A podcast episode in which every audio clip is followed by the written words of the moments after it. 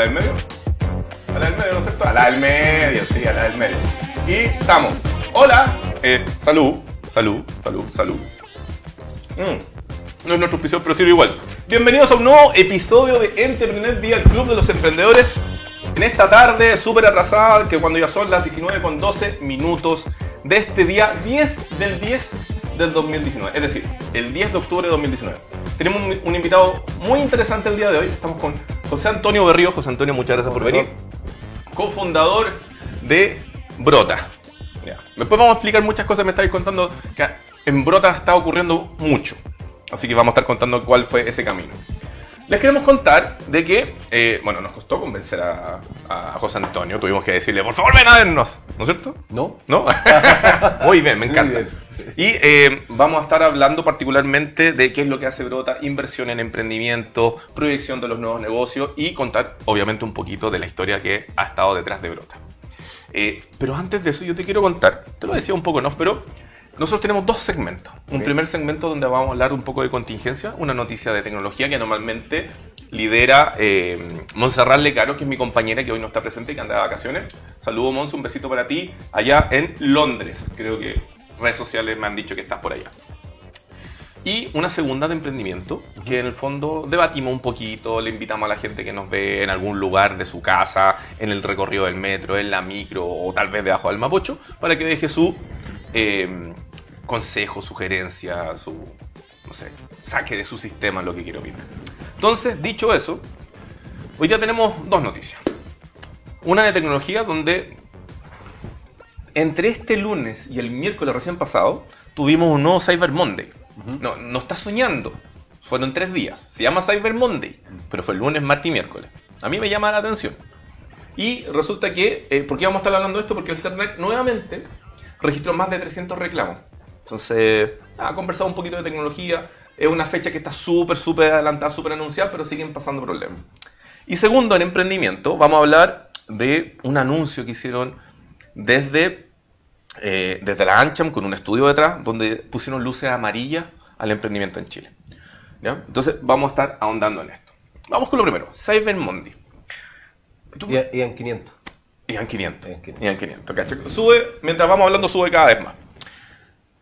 Cyber Monday, ¿qué es? Es una jornada en la cual diferentes marcas que están asociadas en Chile bajo la Cámara de Comercio establecen un portal con una serie de supuestas ofertas para sus diferentes productos, servicios, qué sé yo. Es una fecha que está establecida con mucho tiempo.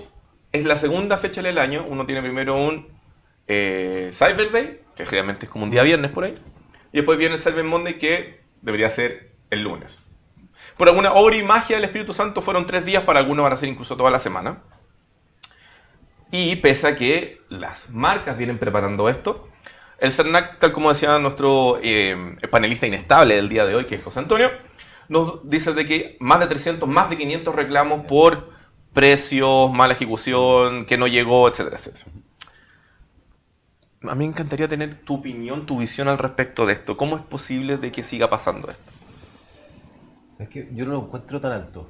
¿Ya? Ahora, me, me- me gustaría, no he podido pillar el dato, pero no sé si a lo mejor tú lo tenías. ¿Ya? Eh, Decían que era récord, ¿no es cierto? Sí. Eh, o sea, te- la a, cantidad la- de dinero que se movió. a las 24 horas ya habían vendido 40 millones de dólares. Claro, claro. que había superado lo anterior, pero yo no sé cuánto más comercio hay.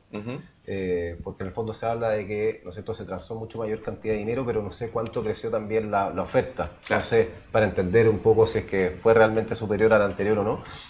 Pero, pero en relación al volumen de transacciones que se generan, 500 reclamos, yo creo que... que Para 40 si- millones de dólares está bien. Si logramos analizar cuántas, cuántas transacciones fueron, porque 40 millones de dólares fueron las primeras 24 horas, Claro. ponle que han sido 200 millones de dólares, eh, cu- eh, ¿cuánto habrá sido el ticket promedio? Más o menos calcular el número de transacciones.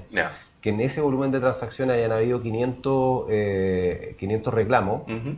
Y además que algunos de esos reclamos probablemente tampoco son de marcas que están asociadas, digamos, en la Cámara de Comercio, sino que a lo mejor es alguna empresa que se colgó al Cyber Monday, ¿no es cierto? Y que, y que a, a lo mejor hace un tema bluff de, de precio. eh, Me gusta tu visión. Eso yo- significa yo- tal vez que veo positivo, fíjate. El- el- eso te iba a preguntar, el prisma que tienen normalmente los medios, porque esto lo sacamos de una nota de CNN, deberíamos tal vez darle un giro, pensar al revés, con el vaso medio lleno, decir, ah, enfocarnos en, en el aumento de las ventas, de que es bueno de que en el fondo las transacciones digitales vayan en aumento, donde de todo ese total solamente 500, Sí. 500 reclamos, digamos.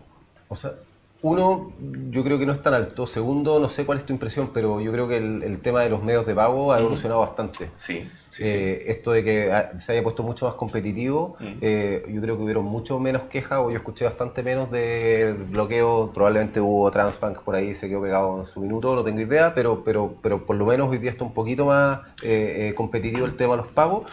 Y lo que encuentro que ya estamos, eh, no, no sé si la, la gente igual uno es súper eh, exigente y está bien, pero no sé si tú lo consideras así, pero la- el tema de la logística y las entregas están eh, mucho más ágiles. Sí. Bueno, hay varias cosas detrás de eso. Primero, el, el hecho de que tengamos este modelo ahora de los cuatro actores, donde en el fondo Transbank ahora tiene competencia. Claro. Hay una fintech que de hecho estuvimos revisando por ahí el- el- la página de Brota, que pasó por ustedes, que es Pago Fácil. Sí, po. Pago Fácil ahora, de hecho, antes del server se unió con, Con Match. la tarjeta Match para permitir que la gente pudiera comprar en una serie de comercios de manera normal con Match, con Sí. un botoncito solamente.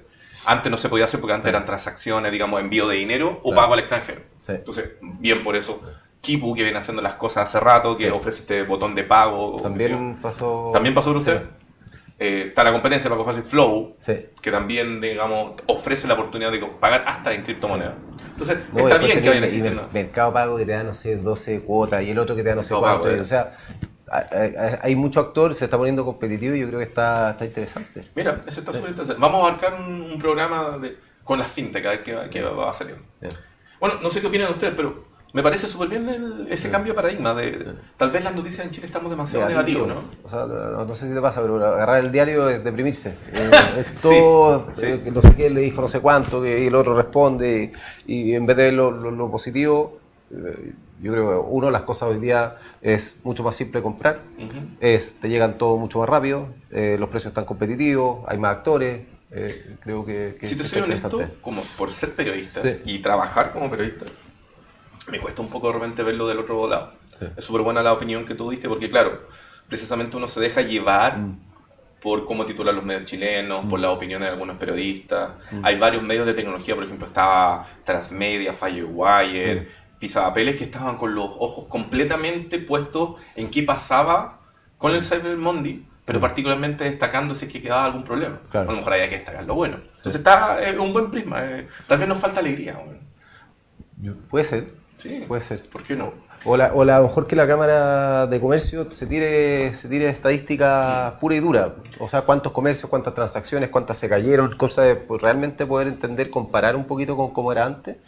Y lo otro que encuentro choro es que, es que son oportunidades para ah, en donde emprendedores o actores más pequeños pueden tener un rol importante. Como un Cyber Monday pueden hacer, eh, pueden hacer las ventas que, no, que, no- que hacen en todo el año. ¿Qué otro emprendimiento se te viene en la cabeza aparte de los que ya nombramos Sí. que tienen que ver precisamente con transacción? ¿Hay alguno otro que tenga ahí como en la cabeza? Mira, tú, tú una experiencia financiamos otro que se llama Baby Tuto, Baby Tuto. Y, y que compré, estoy en, el- en esa etapa Ah, de la vida en donde uno es padre y que tiene no sabe- necesidades que uno no sabía que tenía. Y tú compré esta sillita para el auto, que hoy día son convertibles, antes Sí. uno en el auto sin cinturón, pero hoy día es otra la realidad. Eh, y, y compré esta sillita que estaba a 60% de descuento.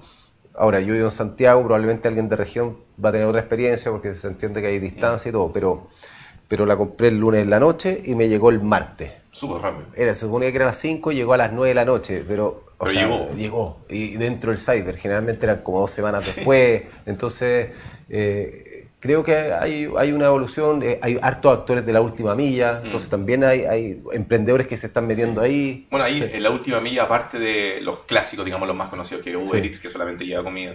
Rayo, que en el fondo te permite pedir diferentes cosas. Sí. Eh, Está Motopartner, están eh, Claro, varios está- actores está que, Rayo, que están re- reformulándose. Sí, sí. Está bueno. Bueno, está Chipi, 99 Chipify. minutos también, que se encarga de despachar las cosas Sí. con transporte eléctrico. Pasaron por aquí también en esta humilde palestra. Sí. Está bueno, está bueno. Vamos, vamos a un, un día vamos a hacer una palestra de puros fintech. Bien. A ver qué podemos hacer. Oye, en emprendimiento. A mí esto particularmente yo creo que a lo mejor te va a parecer súper atractivo. Dale. En el diario financiero, hace unos días atrás, salió una nota donde eh, Patricio Meller, que es un investigador de CIEPLAN, que CIEPLAN, se van a preguntar a ustedes, es un instituto que está centrado en Latinoamérica que se dedica a hacer estudios de diferentes cosas. Particularmente ahora fue sobre la capacidad en Chile de los emprendimientos de crecer. Y esto lo tomaron desde la ANCHAM, que es la Cámara eh, Estadounidense de Comercio en Chile. Y dijeron, levantaron la mano, señor, ah, y dijeron, em, tenemos algo que decir al respecto. Y prendieron una luz amarilla. Y prendieron una luz amarilla porque a juicio de ellos, por el momento económico que se está viviendo en Chile, por el respaldo que tienen los emprendimientos locales, ellos creen que hay una falta de voluntad por un lado, tanto del gobierno como de los estamentos particulares en nuestro país para abordar la revolución industrial 4.0 o, digamos, este siguiente pasito digital que debería eventualmente llevar hacia la, lo, que algunos trascendistas dicen, encontrar eh, la nueva singularidad.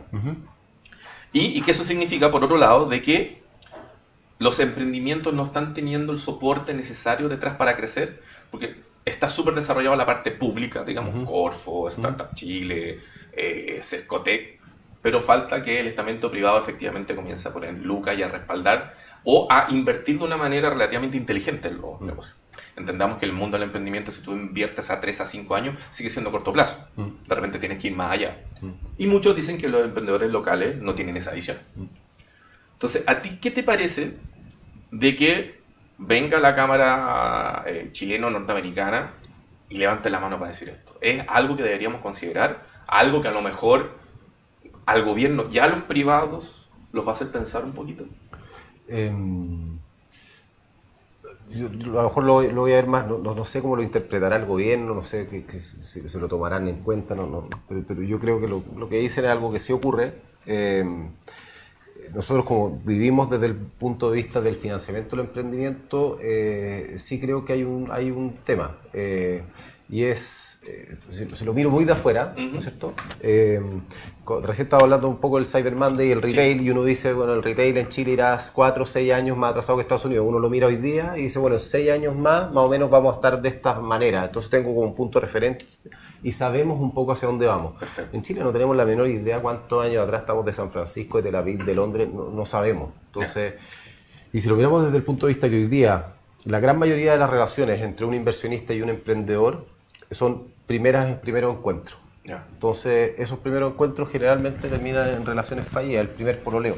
Entonces, las condiciones bajo las cuales se unen a veces están viciadas para alguno de los dos lados, entonces se producen malas experiencias, entonces son relaciones un poco tortuosas, porque ninguno de los dos sabe, y como ninguno de los dos sabe, trata de sobreprotegerse. Entonces, hay inversión, pero hay mucha inversión informal. Yo diría que la mayor cantidad de la inversión que hay en Chile en emprendimiento es informal. Significa yo me tomé contigo en la calle, roto, bueno, te pongo plata y bueno, ¿y cómo hacemos esto? por ahí un abogado amigo y hacemos y, hacemos un acuerdo bien pareja, pero que generalmente como desconocemos, yo como inversionista a lo mejor trato de sobreprotegerme o tú como emprendedor tratáis de sobreprotegerte y termina un poco viciado el cuento. Entonces pasa un poquito eso, entonces necesitamos equivocarnos para aprender. Eso es un tema que al final tenemos que gatear para poder caminar. Y al hacerlo de esta manera, eso significa que cuando se hacen como las actividades formales, no sé, una ronda, o se va a presentar en un lugar, ahí vienen los problemas porque efectivamente ya todavía no tienen, digamos, como no están acostumbrados. No, porque igual lo podías medio arreglar después. Si el tema es que en el camino, ese tipo que invirtió en un emprendimiento y tuvo una mala experiencia, y además no es que tengamos una visión como chilenos de, ¿sabes qué más? Voy a invertir en emprendimiento, entonces voy a armar mi estrategia, un pequeño porcentaje de mi capital lo voy a distribuir en 10 emprendimientos en ciertas proporciones, sino que es más, vi un proyecto, me gustó, me calenté, entonces si invertí en uno, probablemente mi experiencia va a ser negativa porque voy a haber perdido mi capital porque los emprendimientos tienen la mayor probabilidad de fracasar, por lo tanto tengo una alta probabilidad de perder la plata. Entonces, si me quedo con esa única experiencia, es no invierto más en este tipo de, temas. Y por el, otro, eh, por el otro lado, si la relación no está, no está bien desarrollada, el emprendimiento tuvo una mala experiencia de tener un inversionista y dice, ¿sabes qué más? No quiero tener más inversionistas. Y después lo que pasa, efectivamente están los, la institución, el, gobierno, ¿cierto? Y Corfo aporta capitales y todo el cuento, y después llegan los proyectos, levantan o hacen una ronda, tienen algún tipo de experiencia de levantar capital, y, lo que vemos muy seguido es que levantas capital y tú tienes un plan, ¿no es cierto?, que va en cierta eh, pendiente positiva, Y, cuando levantan capital se asustan de no llegar a la próxima ronda o no llegar o, que se le acabe la plata, entonces empiezan a bajar su nivel de crecimiento y se empiezan como a pimeizar. Mira, mira, no, no, no sabía eso. Y a mí, a mí nos pasa, en general a todos nos pasa, levantáis capital, tú tienes un plan súper agresivo de crecer, crecer, crecer, pero ese plan como que deja un poco de lado el tener números azules. Ya. pero nos asustamos de qué pasa si no llego a esa otra instancia de financiamiento. Y como en Chile el tema del financiamiento de inversión de etapa temprana no está tan desarrollado, termina ocurriendo que muchos de nosotros sacamos la pata del acelerador. Entonces, yo creo que ahí hay un tema de, que mientras más capital exista, los emprendedores van a de alguna manera tener perderle un poquito más al miedo a, apretar a fondo el acelerador y, y, preocuparse de desarrollar el proyecto y crecer y no estar con el, con el miedo, digamos, detrás de la cabeza, el cuco de que nos vamos a quedar sin plata y nos vamos a ir de espalda. Mira, mm. yo, es mira, es primera vez que me cuentan algo así. Mm. No, no me había tocado nunca conversar con alguien relacionado con el mundo del emprendimiento que efectivamente dijera, mira, mm. hay algunos que empiezan a pisar el, freno para precisamente no pasar... Para extender la vida útil. Mira, oye, qué loco. Espérame, ¿y, a usted le ha pasado casos concretos de que le ha tocado trabajar con emprendedores que en el fondo, o sea, no me diga el caso, pero... O sea, desde uno mismo, que a veces dice, ya tengo un plan y voy a invertir en marketing y una, una agencia de publicidad y voy a hacer un video, hacer no sé qué, de repente como que uno dice, chuta, está medio incierto y un par de meses guardemos mejor esa plata, tengámosla como reserva, o sea, desde uno mismo, hasta los emprendedores cuando uno ve el plan que tenían y después ven el plan que están ejecutando, sí tenemos como el otro día está, estuvo haciendo una presentación Andy Freire de SoftBank. Yo no sé si soy muy de la edición que los emprendedores tienen que ir infinitamente hasta el infinito perdiendo plata, sí, pero, pero, pero el tipo lo ponía con, el tema de le, tenemos miedo a el tirarnos a cruzar el Pacífico. Ellos buscan ese tipo de emprendimientos que dicen que son los que se tiran a cruzar el Pacífico, no saben si van con los pertrechos necesarios ni el agua, no tengo idea, pero se tiran y dicen en algún minuto en el camino, de alguna manera lo resolveré, pero se tiran a cruzar y llegar hasta el otro lado.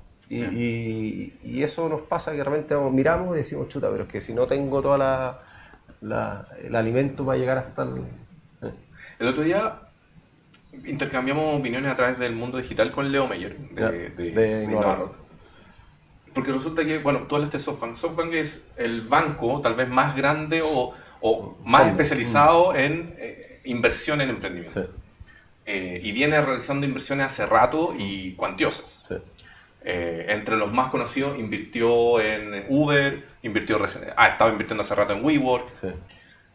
¿Por qué conversábamos esto con el Leo? Porque resulta que el intento de salida a la bolsa de WeWork fue desastroso. Y la discusión que vino después de eso, después de también haber visto la salida a la bolsa de Facebook, de Uber, que Uber salió con un precio finalmente mucho menor de lo que supuestamente debería haber salido por lo que estaba tasado, es qué está pasando con estos super mega emprendimientos, los unicornios, mm. Mm. donde en el fondo se le inyecta mucho dinero porque siempre necesitan dinero para mm. seguir creciendo, pero que nunca tienen ganancias reales. Al menos los números no tienen ganancias, sino que queman, queman, queman. Si al final esto humo es real, eh, vale la pena efectivamente, como decir, seguir hasta el infinito gastando dinero o llegar a un punto de equilibrio. Un punto de equilibrio que siempre va a ir cambiando también. yo creo que ahí a lo mejor Estados Unidos está como en la etapa que estamos nosotros de inversión en emprendimiento. Ellos están en la misma etapa temprana de sacar emprendimiento a bolsa. Eh, bajo esta lógica que son emprendimientos que están creciendo, que todavía no tienen números azules. O sea, yo creo que también están en unas etapas tempranas de ver qué es lo que pasa con estos bichos raros que pierden plata, que salen a la bolsa. Habían varios analistas que decían que a lo mejor esto se asemejaba de cierta manera como a la burbuja de las .com. Sí era que realmente compañías digitales que tenían demasiada atención, crecían, crecían, crecían, explotaban, vendían o las compraban o eventualmente desaparecían.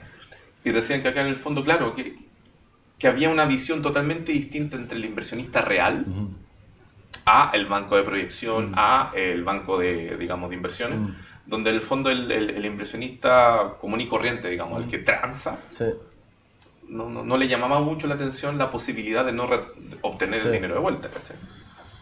Y eso había hecho bajar, particularmente en el caso de WeWork, lo conversamos acá, ellos le habían inyectado 45 mil millones y finalmente lo estaban tasando en 13 mil. Por eso mm. después mm. apretaron el freno y dijeron, veamos el otro día. Em, no sé, es que eso, es, a, diferencia de las .com en su minuto, ¿no es cierto? Las .com eran generalmente estos sitios que tú podías ir y ver algo, buscar, eran más como unas publicidades, no, era tal, hoy día es una aplicación que uno ocupa y llega y llega un auto, te recoge, te lleva a otro punto, está súper metido como en el, en el ADN hoy día de la ciudad, o sea, mucha gente ocupa Uber en muchas ciudades, yo creo que hay algo concreto detrás que funciona y resuelve un problema, por lo tanto agrega valor. Eh, eh, entonces, no creo que sea tan burbuja. Sí, las valorizaciones a lo mejor pueden ser muy altas, más bajas, no tengo idea. Pero en el caso WeWork, que es un tema puntual, y yo creo que ahí sí funcionó eh, a lo mejor el proceso de due diligence pre-bolsa. Y ahí hicieron los análisis y dijeron acá hay un compadre que está liderando la empresa que... que lo mataron en todo caso. Sí.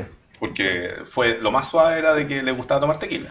Sí, pero... pero Hasta malos manejos, sí, malos manejos, de derechos, sí, no, creo que inversión en otros lados que no estaban aprobadas. pastel. Y, entonces creo que ahí funcionó y en el fondo no, no, no, no vaya a salir a bolsa porque ordénate y, yo creo que lo que hacen, me imagino, son van a ordenar la casa y, y, esperar un ratito.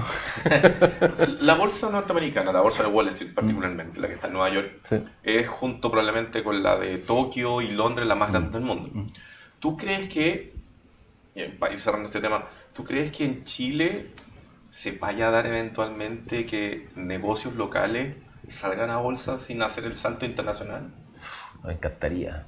Es, que es un sueño. A mí me encantaría que un emprendedor no se tenga que ir a Estados Unidos para desarrollarse. Yo entiendo que hay un tema de jurisprudencia que el fondo gringo, como cuando me tengo temas de capital, me voy, me voy para afuera y él dice, perfecto, si invierto en ti, yo quiero que esto esté, eh, ¿no es cierto?, sobre tribunales norteamericanos porque los conozco, sé cómo más o menos van a fallar y que, y que son no, no no tengo idea. Entonces dicen, en Chile capaz que pero, pero, pero si es que se arma una reputación y todo el cuento, junto con eh, un mercado dinámico. Imagínate que el día... O sea, ¿cuánto mueve hoy día la bolsa? ¿Cuántas empresas se han abierto en los últimos 10 años? Que yo recuerdo. 12, 10, no tengo idea. Súper poco. Eh, pero hay mucho más volumen mm. en, en, el segmento de abajo de la bolsa. O sea, las pymes son, o sea, no solamente hablando de startups, las pymes son muchas.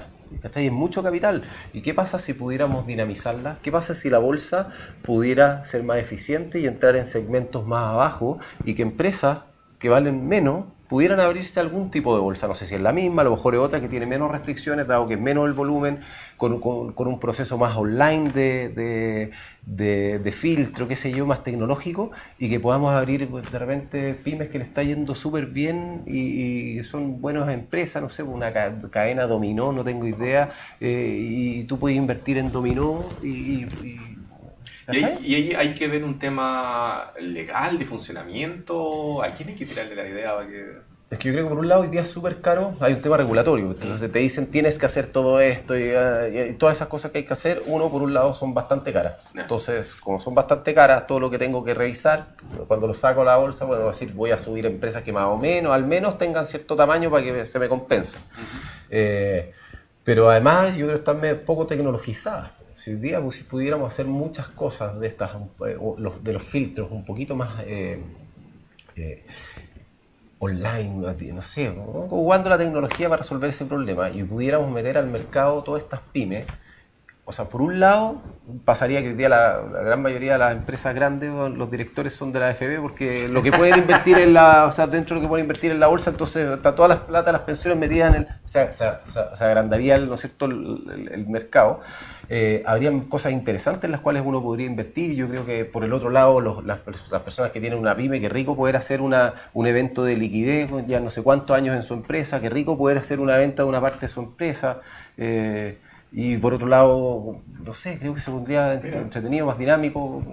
Gonzalo Bertrán va a tomar apunte porque lo que vamos a hacer, vamos a tratar de eh, conseguir y eventualmente tener un, un, invitado que venga a la bolsa para que conversemos de qué tiene que hacer tal vez un nuevo negocio. Para... Vamos a tocarle la puerta ahora. Porque no, está buena la idea, está, buena.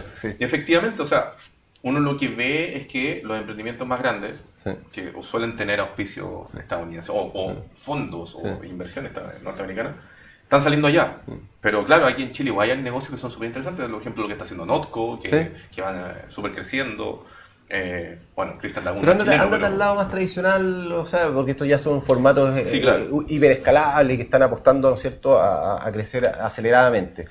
Pero hay otros proyectos, no sé, a lo mejor de, de cadena de comida que es algo que no es cierto, todos comemos. Hecho, el- Entonces, el, el ejemplo de Dominó está súper tú tenías a lo mejor alguna por ahí que le tenía harto cariño y qué rico poder invertir en la que uno va siempre, que le tiene cariño, su cadena de comida que... que- que- tener acciones en la fuente alemana. Ah, la- exacto, y Bueno. poder invertir en la fuente alemana y te aseguro que a lo mejor los dueños de la fuente alemana, no sé si un fondo tiene dueños que es una familia, feliz de hacer un cachout de su empresa y, y- y que después pues, se puedan transar las acciones de la fuente alemana y, y la raja, pues. Imagínate eso, que Sí. oh, soy uno de los dueños. Sí, pues, Tengo acción y vaya y y estoy aportando. ah, Bien. Muy bien. Oye, eh, estamos llegando a la, a la adelantada mitad del programa. Entonces, Ya. lo que vamos a hacer ahora, yo te voy a contar de que este programa llega a ustedes. Se va a través de las ondas de internet que aparecen a través del fanpage del Club de los Emprendedores. Más tarde va a aparecer en el canal de YouTube de Entrepreneur.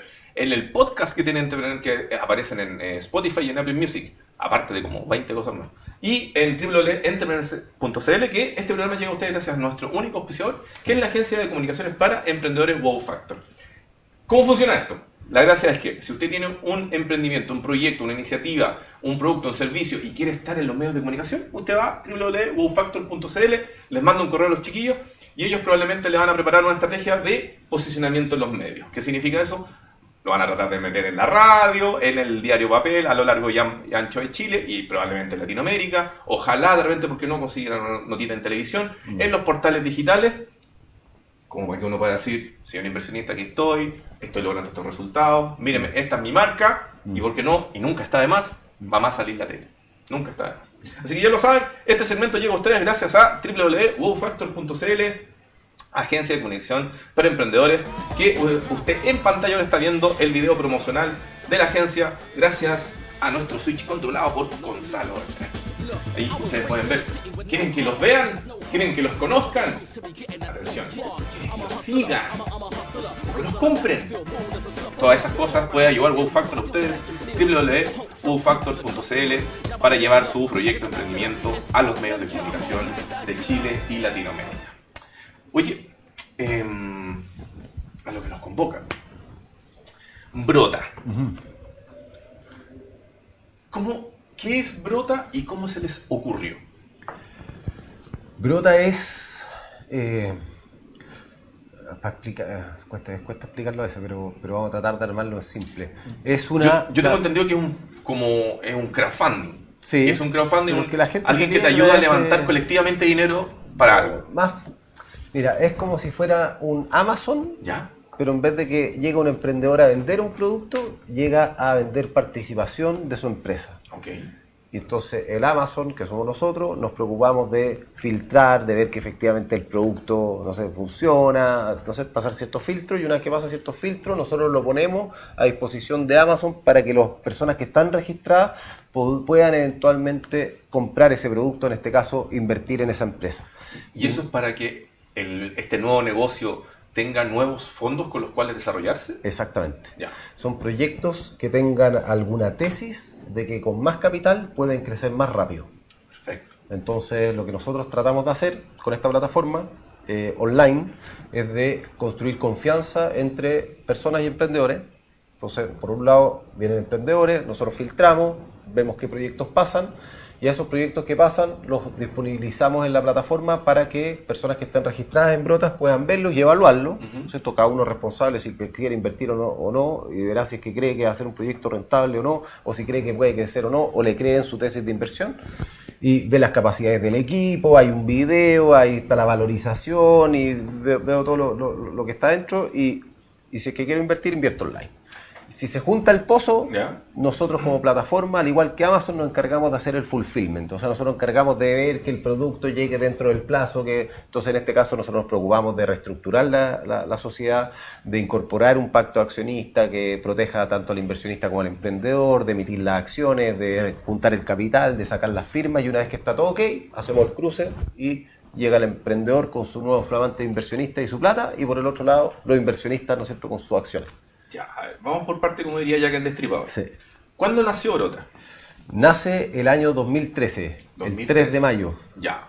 Estamos hablando de. Wow, estamos hablando de 6 años. ya. 6 años. Ya. ¿Y siempre fue de esta misma manera como me la estás contando tú? ¿O partió tal vez con una metodología y una aplicación distinta? Siempre fue la, la misma, la misma visión. ¿Se inspiraron en algo local, algo internacional? Eh, ¿Por, qué, ¿Por qué decidieron, digamos, hacer esta empresa que en el fondo lo que busca es levantar dinero para otros. Sí.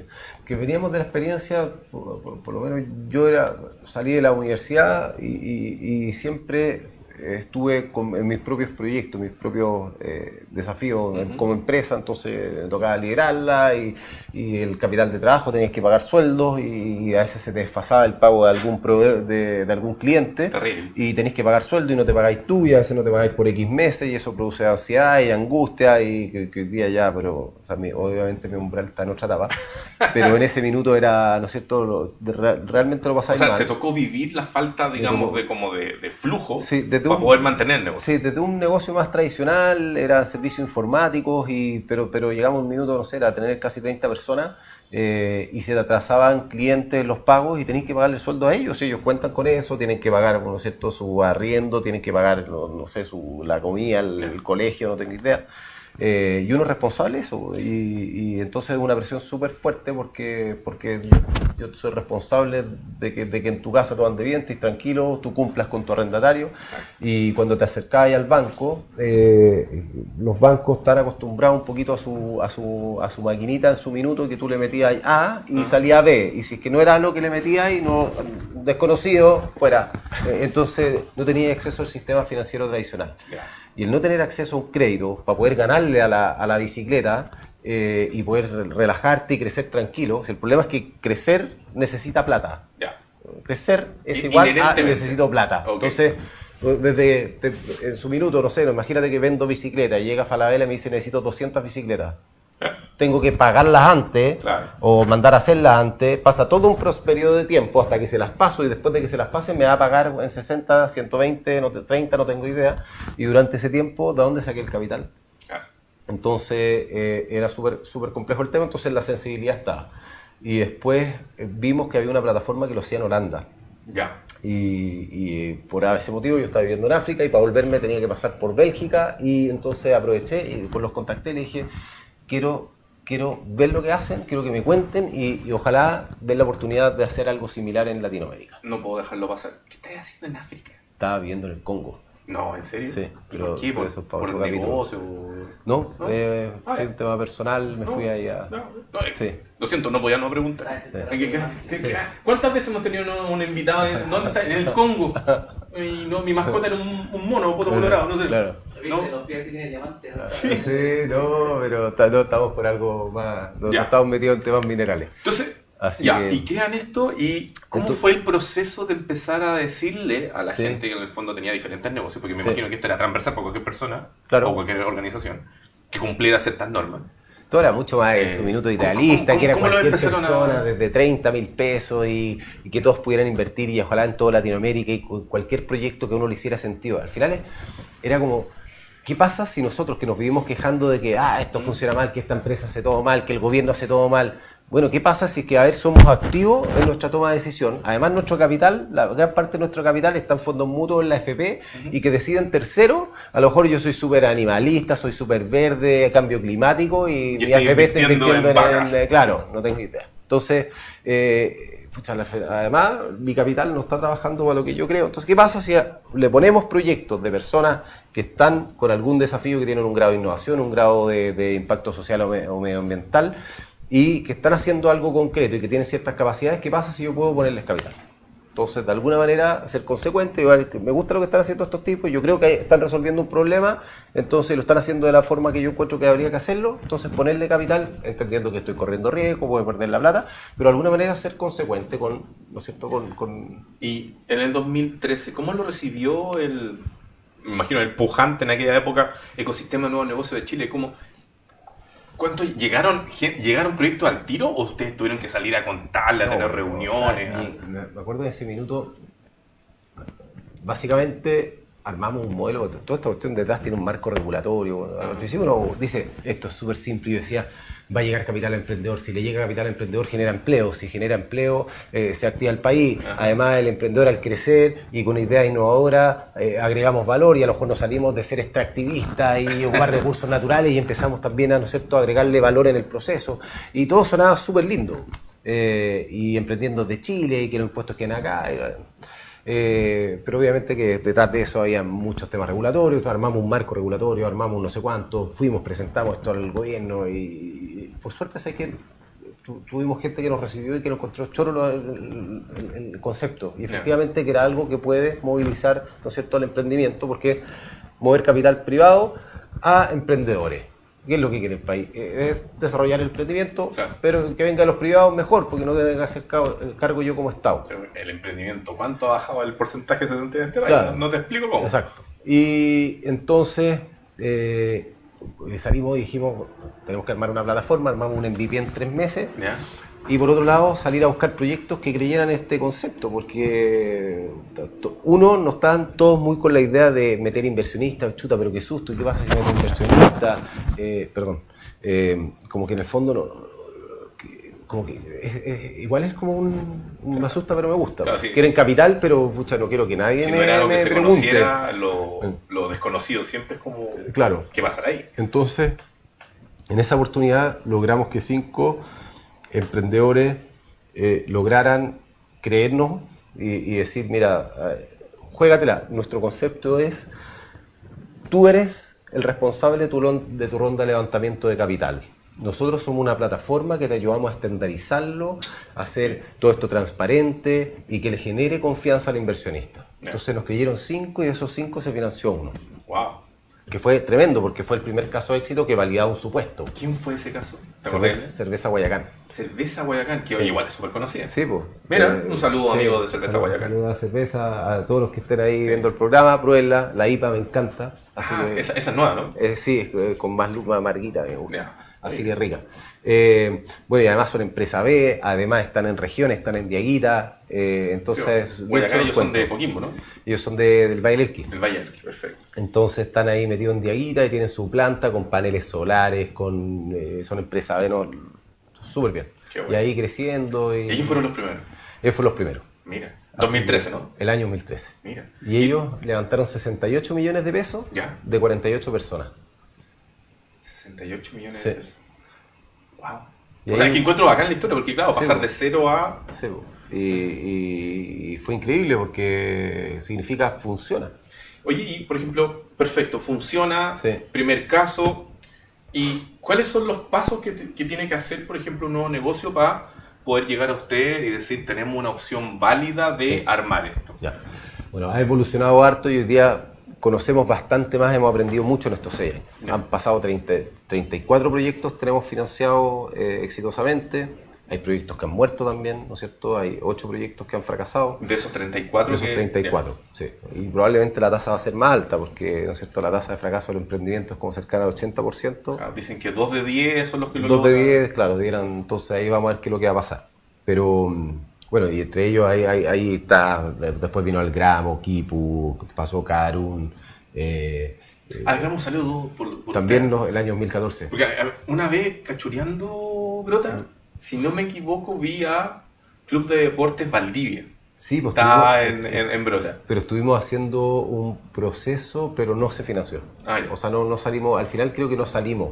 No, no me acuerdo en su No, minuto. pero en algún momento lo vi como en un listado. Era, era- me encantaba la idea. Sí, estaba sin pausa. Era, era era- bacán, eh. era como que la gente de Valdivia o que fuera de lo mismo donde fuera, pero que le gustara el equipo, como que lo, se, se empoderara y fueran parte y, y no sé.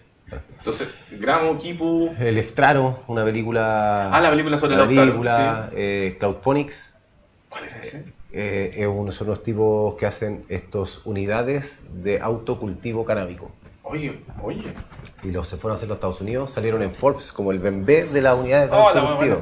Y hoy día están ocupando su unidad y están produciendo descentralizadamente Oh. cannabis en Estados Unidos. El- la última invitada, Gonzalo Sí. se debe acordar, era Carol Cubillos. Carol Ya. Cubillos es una emprendedora, bueno, ella está acá particularmente porque tiene un invento, o sea, tiene un emprendimiento de agua que se llama TNA Water. Perfecto. Y lo que ellos dicen es que, bueno, es una agua que en el fondo no, no consume recursos naturales, sino que la sacan de la llave, pero la someten a un proceso de liberación de metales pesados, Ya. qué sé yo, y después la quieren vender de una forma sustentable. Bueno, Pero ella, por otro lado, tiene hartos negocios relacionados con el mundo canábico. ya. Ella fue una de las primeras mujeres en meterse en un grow shop, Ya. trabaja comunicacionalmente con, con Cáñamo, con la Expo Weed, entonces la voy a pasar el dato aquí. Buena. ¿Qué bueno, más? y, y ¿qué más? Eh, Wild Foods son unas barritas de, de proteína y de, le ha ido muy bien. eh, eso, para que la- también le eche una mirada. Te- también está eh, Mis Abogados, que es como un Uber de abogados. Necesitáis hacer un contrato arriendo, no sé cuánto. Muchas veces un abogado es súper caro y acá es como, es como un Uber. Agarro, está apuntado, rankeado, hay por distintos temas. así que bien. Después pasó Rocoto. Eh, Eh, pago los- los fácil. que venden comida peruana. Sí, comida peruana. Eh, y sin censura.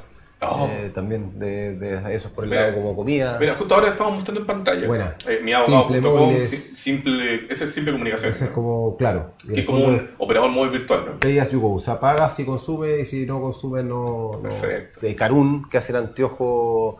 ¿Lo ubicáis? Hacen De la red de pesca. de madera, ¿no? eh, Sí, No, pero ah, hacían de madera residuos. y ahora están y venden más en eh, Europa que acá. Bueno. Eh, y, O sea, son hartos casos Hartos. bastante exitosos de los que han pasado por Ciudad. Luz que, que produce energía, eh, ¿cómo se llama? Eh, te, te- te va e instala los co- como comerciales, empresas comerciales o industriales, le instala los paneles solares sin costo y ellos los mantienen y les generan un descuento en la luz y ellos se ganan otro porcentaje del descuento. Uy, qué bueno. Después está Vivituro y está. No, harto. Ya. Hartos proyectos bien choros y están todos ahí disponibles en la página para que se metan. Están, están ahí los que le está yendo bien, los que están fracasados, está todo ahí. Está todo perfecto. Así que. Y entonces yo llego, suponte Ya. yo invento, no sé, un negocio cualquiera. Ok. En este momento mi, mi cerebro está fundido hasta Sí. ahora, pero. Y digo, necesito capital, quiero en el fondo crecer. Sí. Chiquillos, brota, ayúdenme a hacer esto. Sí. ¿Qué, ten- qué tienen que hacer? Súper importante. Primero, tener un equipo que tenga el conocimiento para hacer lo que quiere hacer. O sea, si quiero mandar un cohete a la luna, pucha, ojalá que haya alguien que sepa de propulsión, de mecánica, de física, no sé. Cosa que no te pasemos capital para que tú aprendas, estudies con nosotros cómo hacerlo y después se te va a acabar el capital en aprender en vez de en ejecutar. Ah, eso sí. Está, Brota está pensado para negocios que ya están funcionando. Negocios que están no necesariamente vendiendo. Ya. Por ejemplo, el caso Leftraro, ¿Mm? el tipo llevaba 10 años estudiando sobre el Autaro y hizo un guion. Su tracción era un guion. Perfecto. ¿Cachai? Entonces, ese es un tipo de tracción. O sea, el tipo no está en etapa cero. Es un tipo que lleva 10 años estudiando los mapuches, vivió con los mapuches, está- se leyó todo lo que existía sobre el Autaro y su tracción era un guion. O hay otro tipo que puede tener una patente. Ya. Yo sé que tengo una patente de invención. Entonces, hay distintas maneras de tener tracción. Puedo tener alianzas estratégicas, contratos. Pero tener eh, algo, digamos. Descarga. Como- no, no es como para llegar a una fase de, de crear una idea. No, que- porque levantar capital no es para probar. Ya. O sea, yo puedo probar en un ambiente acotado. O sea, si yo tengo acá una pecera y yo puedo meterle, ¿no es cierto?, distinto ácido, pH, poner una cierta temperatura, oscuro, le puedo hacer algo y, y- y meterle A y puedo ver que sale algo. Y si es que yo tengo eso, puedo generar una tesis de que con más capital puedo generar más de esto, ¿no es cierto? Pero tienes que tener una tesis que haga sentido. Mira, esto, esto, esto es lo que me pasa. Mi, mi cliente me cuesta traerlo 100 pesos, pero el primer mes me deja 20 mil pesos. Ya. Entonces, bueno, si le pongo más que 100, puedo retornar más. Tengo una tesis, ¿no es cierto? Perfecto. Entonces es importante que se conozcan y que la tesis haga sentido. Ok. ¿ya? Eh, que tengan conocimiento del equipo, que lo dijimos, que ojalá sea exista mercado. Ya. Porque si es, no, mira, es que voy a vender anteojo para la oreja. Bueno, no sé, como... bueno, o, o palillo chino en... Que, en- que- que, digamos no sea un tal vez un mercado que esté demasiado tiburrado de competitivo. Puede ser algo súper disruptivo y súper nuevo que hoy día nadie necesite, pero crear mercado es súper difícil. Entonces, pucha, si ya es difícil levantar capital en Chile, ya es difícil que gente in- invierta, cuando es algo que es, eh, no sé, por último, tener medio validado el mercado. Mm. Probé, mira, sabes que lancé esto y la respuesta fue que tantas personas de tanto lo quieren o que están dispuestos a pagar tanto. no Por ejemplo, ahora sería tal vez, a lo mejor hay varios competidores, pero no está repleto el mercado. Sí. Eh, a lo mejor, por ejemplo, alimentos basados en planta.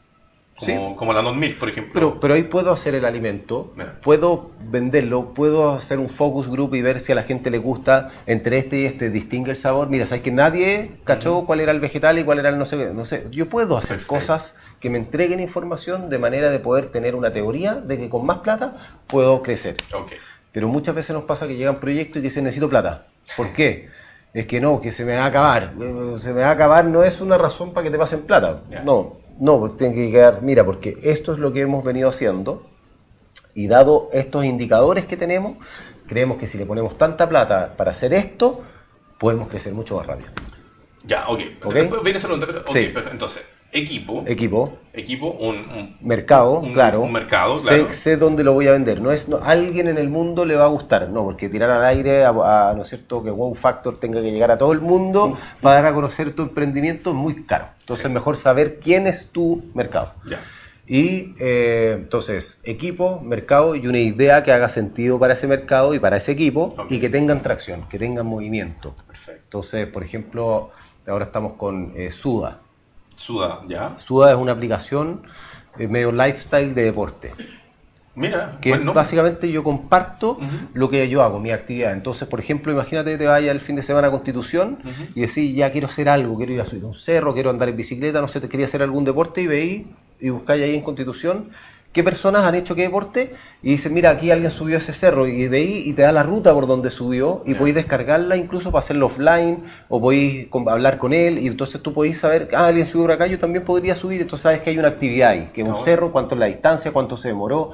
Entonces, es una aplicación que sirve para compartir nuestras actividades y lo que fomenta es la vida al aire libre. Oye, mira qué buena. Me hubiera imaginado más bien como que era buscar a alguien alrededor que quisiera hacer lo mismo que yo. No. Pero está mucho mejor eso No, de, en el fondo, es en base a co- Sí. cooperación, Cooperación. información cooperativa, pueda Todo, hacer- hay locos que hacen kayak, otro que surfea y que encontró un lugar donde surfear, otro tipo que hace bicicleta de cerro y encontró una ruta que es rica y la comparte, entonces es colaborativo. Qué bueno. Y estos tipos, puta, es súper difícil hoy día decir, mira, sabes que mi venta es tanto, porque hoy día eh, por algunos auspiciadores no tienen un modelo muy claro, pero tienen 200.000 usuarios. Ah, ahí está el capital. ¿Cachai? En septiembre los usuarios cargaron 18.000 kilómetros de rutas. Tienen cierta tasa de crecimiento de descarga. Saben cuánto es su MAU, su Monthly Active User. Saben cuántos usuarios están constantemente jugando la aplicación. Entonces tú, tú puedes, con esa información, por lo menos saber o creer que con más capital y más marketing podría llegar a, por lo mejor, a- a- estos tipos quieren llegar a millones de usuarios y lo ocupan en Colombia y en México. Entonces, sería increíble tener como una red social tipo Instagram, pero que te incentive la vida al aire libre para compartir el deporte que sea chilena. Entonces, tenemos esas cuatro. Sí. Que era, digamos, Trax- es equipo, Equipo, mercado, mercado. idea y que tengan una atracción, una atracción. que permita generar esa, esa- Y si alguien tiene esas cuatro, Sí. ¿qué viene después? Ya. Lo que viene después es entender que todo el equipo esté de acuerdo que quieran levantar capital. A veces nos pasa también que llegan y dicen, no, mira, es que quiero levantar capital, pero uno del equipo o uno de los socios quiere levantar capital, pero el otro no, no tienen claro para qué lo van a ocupar, no tienen claro para dónde van a ir. Entonces lo otro es que tengo lo que hablamos antes, pero además tengo que tener claro dónde quiero estar. Porque, porque eso es lo tengo que tener una meta. Entonces hay ¿Y, que... ustedes lo asesoran de repente en precisamente determinar estas cosas? O... Al principio mucho más, pero después entendimos que para eso igual hay otros actores. Entonces tenemos que ser muy buenos para lo que hacemos, que es acompañarte durante tu proceso de levantamiento de capital. Y, y hoy día lo que buscamos es que proyectos que lleguen más determinados, que estén claros en lo que quieren. No necesariamente tiene que estar resuelto todo, cuánto valgo, eh, el cómo se hace, no, no hay, ni tengo que tener los inversionistas necesariamente. Nosotros te ayudamos a ordenarte para que tú salgas y te presentes con, con todos los puntos, ojalá lo más cubierto posible, cosa que, que haya la me- menor cantidad de incertidumbre con respecto a temas que sí conocemos. Ya. Van a haber otras incertidumbres sobre el futuro, sobre si eres capaz, eh, no sé. Pero, Pero es casi, es como, en el fondo, ustedes hacen una, los ayudan a ellos que tengan que hacerse una radiografía Exacto. para poder mostrárselo esto frente a potenciales personas que quieren invertir y decir, eh, me tinca o no me tinca sí. en base a esto. Y es como un sparring, o sea, es como es pegarse un par de combos antes de salir al ring, cosa de estar preparado y qué pasa si, si, si viene por acá, bueno, tener una respuesta clara, eh, cuál va a ser esa respuesta, en qué me baso. Oye, se nos había pasado volando el tema, nos queda Bueno. poquito. Eh, por ejemplo, hacen esto, efectivamente les va bien. ¿Ahí ustedes lo siguen acompañando hasta un cierto punto o...? No, en este minuto nuestro compromiso es hasta que se cumple el encuentro. Ya. Se firma ese acuerdo ya en pareja entre el inversionista y el emprendedor y la gestión es netamente del emprendedor. Igual nos preocupamos informalmente de, de saber en qué están y, y que acordarse, ¿no es Claro, cierto?, constantemente contarles. Sí. Eh, y, y- Y, y te, y te cuento los proyectos que están ahora. Los- Dale, dale. Ahora, yo te iba a preguntar, por Sí. si ustedes hacen convocatorias como con fecha o se puede No. en cualquier momento llegar a lo. En cualquier minuto, pero sí tienes que considerar que hay minutos para levantar capital. Es como hay dos etapas en el año, que son el primer semestre, después de marzo. En marzo están todos pensando después de las vacaciones, pagando la matrícula del colegio, no tengo idea. Ajá. Y esto es como de abril a junio. Ya. Y ese es un periodo, y después, después de las vacaciones de invierno, hay otro periodo que es como de agosto a noviembre. Entendiendo también que generalmente en octubre y noviembre son cuando las grandes empresas se gastan mucho dinero en muchas cosas. Como que ahí se corta el presupuesto al año siguiente. Claro, viene generalmente para las empresas que ponte tú funcionan en retail, el fin de año es súper fuerte. Porque tienen que estar preparados porque a lo mejor diciembre hacen las ventas de todo el año, entonces los cyber y no sé. Y tú lo dijiste ahora, adelantando un poquito. Mm. ¿Cuáles son los, los proyectos los que, que están en el fondo recibiendo Sí. atención de ustedes? Ya, pues, en esta parte, ¿no es cierto? Ellos están autogestionando su ronda, ocupan nuestra herramienta, ya pasaron todo el proceso de filtro y hoy día hay tres que están con un link, tú no puedes acceder si estás en la plataforma y ellos están recaudando el 30% inicial. Ya. Entonces le están mandando ese link a sus cercanos, contándole. Está eDigital, que hace firma digital de, de documentos para empresas. Ya. Está Entelequia, que es un tipo que hace IoT, Industrial IoT, y hace unos, unos, sens- unos, sensores de flujo de combustible para evitar el robo de combustible en camiones de, de Copec, Shell, no sé. Petrobras. Eh, y de esa manera poder controlar que solamente salga el combustible en los lugares que están indicados y no que salga en cualquier lado. Eh, y después está otro tipo que es un... si no sé, alguien quiere comprarse un departamento, la verdad es que no todos estamos preparados para saber cuáles son todas las variables para considerar si es una buena inversión o no. Yo Claro. tengo mucha gente joven que está invirtiendo en departamento eh, y, y la verdad es que lo hacen porque a lo mejor un amigo invirtió en ese, entonces yo también, pero no, no tenemos todas las variables. Y esta plataforma te filtra toda la, la oferta que hoy día existe y solamente te seleccionan los que tienen mejor potencial de rendimiento, dividendo versus Y eh, ellos cuando, arrendo. cuando reúnan ya este 30% inicial, Los- ahí ya se hace visible la plataforma para que la gente Exacto. pueda o no eh, inyectar dinero y llegar a la meta. Exacto. Y ahora viene también Freemet, que hacen detergente, lo de la ubicáis. Sí, son dos chiquillas muy- muy bacanes. Muy bacanes. Sí. Eh, así que le ha ido muy bien, así que esperamos que les vaya increíble en su ronda. Y Sí, ellos están presentes en retail, de hecho. Ellos están presentes en retail, ¿no? Y le ha ido- les va súper bien. Eh, y además que rico que con un producto que haga bien. Es un, por si ustedes no lo saben, chiquillos, es un, tienen un detergente y si no me equivoco tienen un... La balosa, jabón. Claro, la- que- ¿cuál es la gracia? Aparte de limpiar lo que hacen, Sí. digamos, otros productos, eh, sacan los metales pesados de las cosas, de la ropa, de la taza, qué sé yo. ¿Por qué? Porque los metales pesados, eventualmente a la larga, está comprobado científicamente que pueden Mm. conducir a- o no, hay mayor probabilidad de que puedas tener una enfermedad acuática como cáncer. Así que súper bien ella, increíble lo que han hecho. Después viene Bicycle, que es un local de indoor cycling, que también está muy choro. eh, y Food for the Future, que, que estamos ahí tra- tra- terminando los últimos procesos. Está bueno el que, nombre. Que ellos hacen, eh, agarran los residuos orgánicos, les siembran huevos de mosca. Y, y- y antes de que pupen, antes de que se transformen en la mosca, las retiran, queda por un lado, ¿no es cierto?, el compost. Y por el otro lado muelen estas, estas larvas de mosca y quedan aceite y queda por otro lado harina de proteína. Oh, qué cuático. Entonces lo que buscan ellos es reemplazar la soya eh, en, en los alimentos, los salmones, por ejemplo, y Oh. que se alimenten Con mosca, larva- al final con larvas de... que es su alimento qué natural. Oye, Sí. llegamos a nuestro punto. De hecho, Gonzalo Bertrán nos ha dejado pasarnos unos minutitos la, la demora que tuvimos al inicio. Eh, llega el momento, el momento comercial aquí en, en Entrepreneur. Mirando la cámara, que es tuya, Sí. pasar algún aviso, algún dato, hacer un call to action o un pitch. Decía usted, esa cámara es suya. Ya, pues le hacemos la invitación a todas las personas que están detrás de esa cámara a que se la jueguen por emprendedores, que entiendan que invertir en ellos y en apoyarlo no significa que les va a ir bien y que van a multiplicar su capital, significa que los van a apoyar en las buenas y en las malas, que nos podemos caer los emprendedores. eh, así que eso, los invito a invertir en ellos, a tratar de apoyarlos, acompañarlos y ojalá que tengan éxito, ¿no es cierto?, en sus inversiones. Página web de Brota donde te pueden ubicar. Es inversión, inversiones.brota.com. Brotas con, con dos O, por si O acaso. brotacondoso.com. Sí, Eso. Sí. Inversiones.brota.com. Que han invitado a que revisen la plataforma. Yo te quiero agradecer a ti, José Antonio, de haber venido para acá. Muchas gracias, Rob, Muchas por gracias por haber venido a esta humilde palestra acá, de, eh, donde nosotros somos unos de los invitados del Club de los Emprendedores. A ustedes, chiquillos, gracias por eh, haber escuchado, haber visto, haber puesto de fondo este episodio. Nos vemos la próxima semana tenemos eh, invitado a Lab Chile. ¿Qué es Lab Chile? No lo sabemos. Vamos a estar conversando ese día con su vocero. Nuevamente le mandamos un saludo a Monse Lecaros que anda por allá por las Europas. Le mandamos un saludo de cumpleaños, un abrazo muy apretado a Cristian Neira, más conocido como Cruzado, ex miembro periodista de Terra.cl en nuestro país y hoy que, si no me equivoco, está trabajando con eh, el mundo de la música.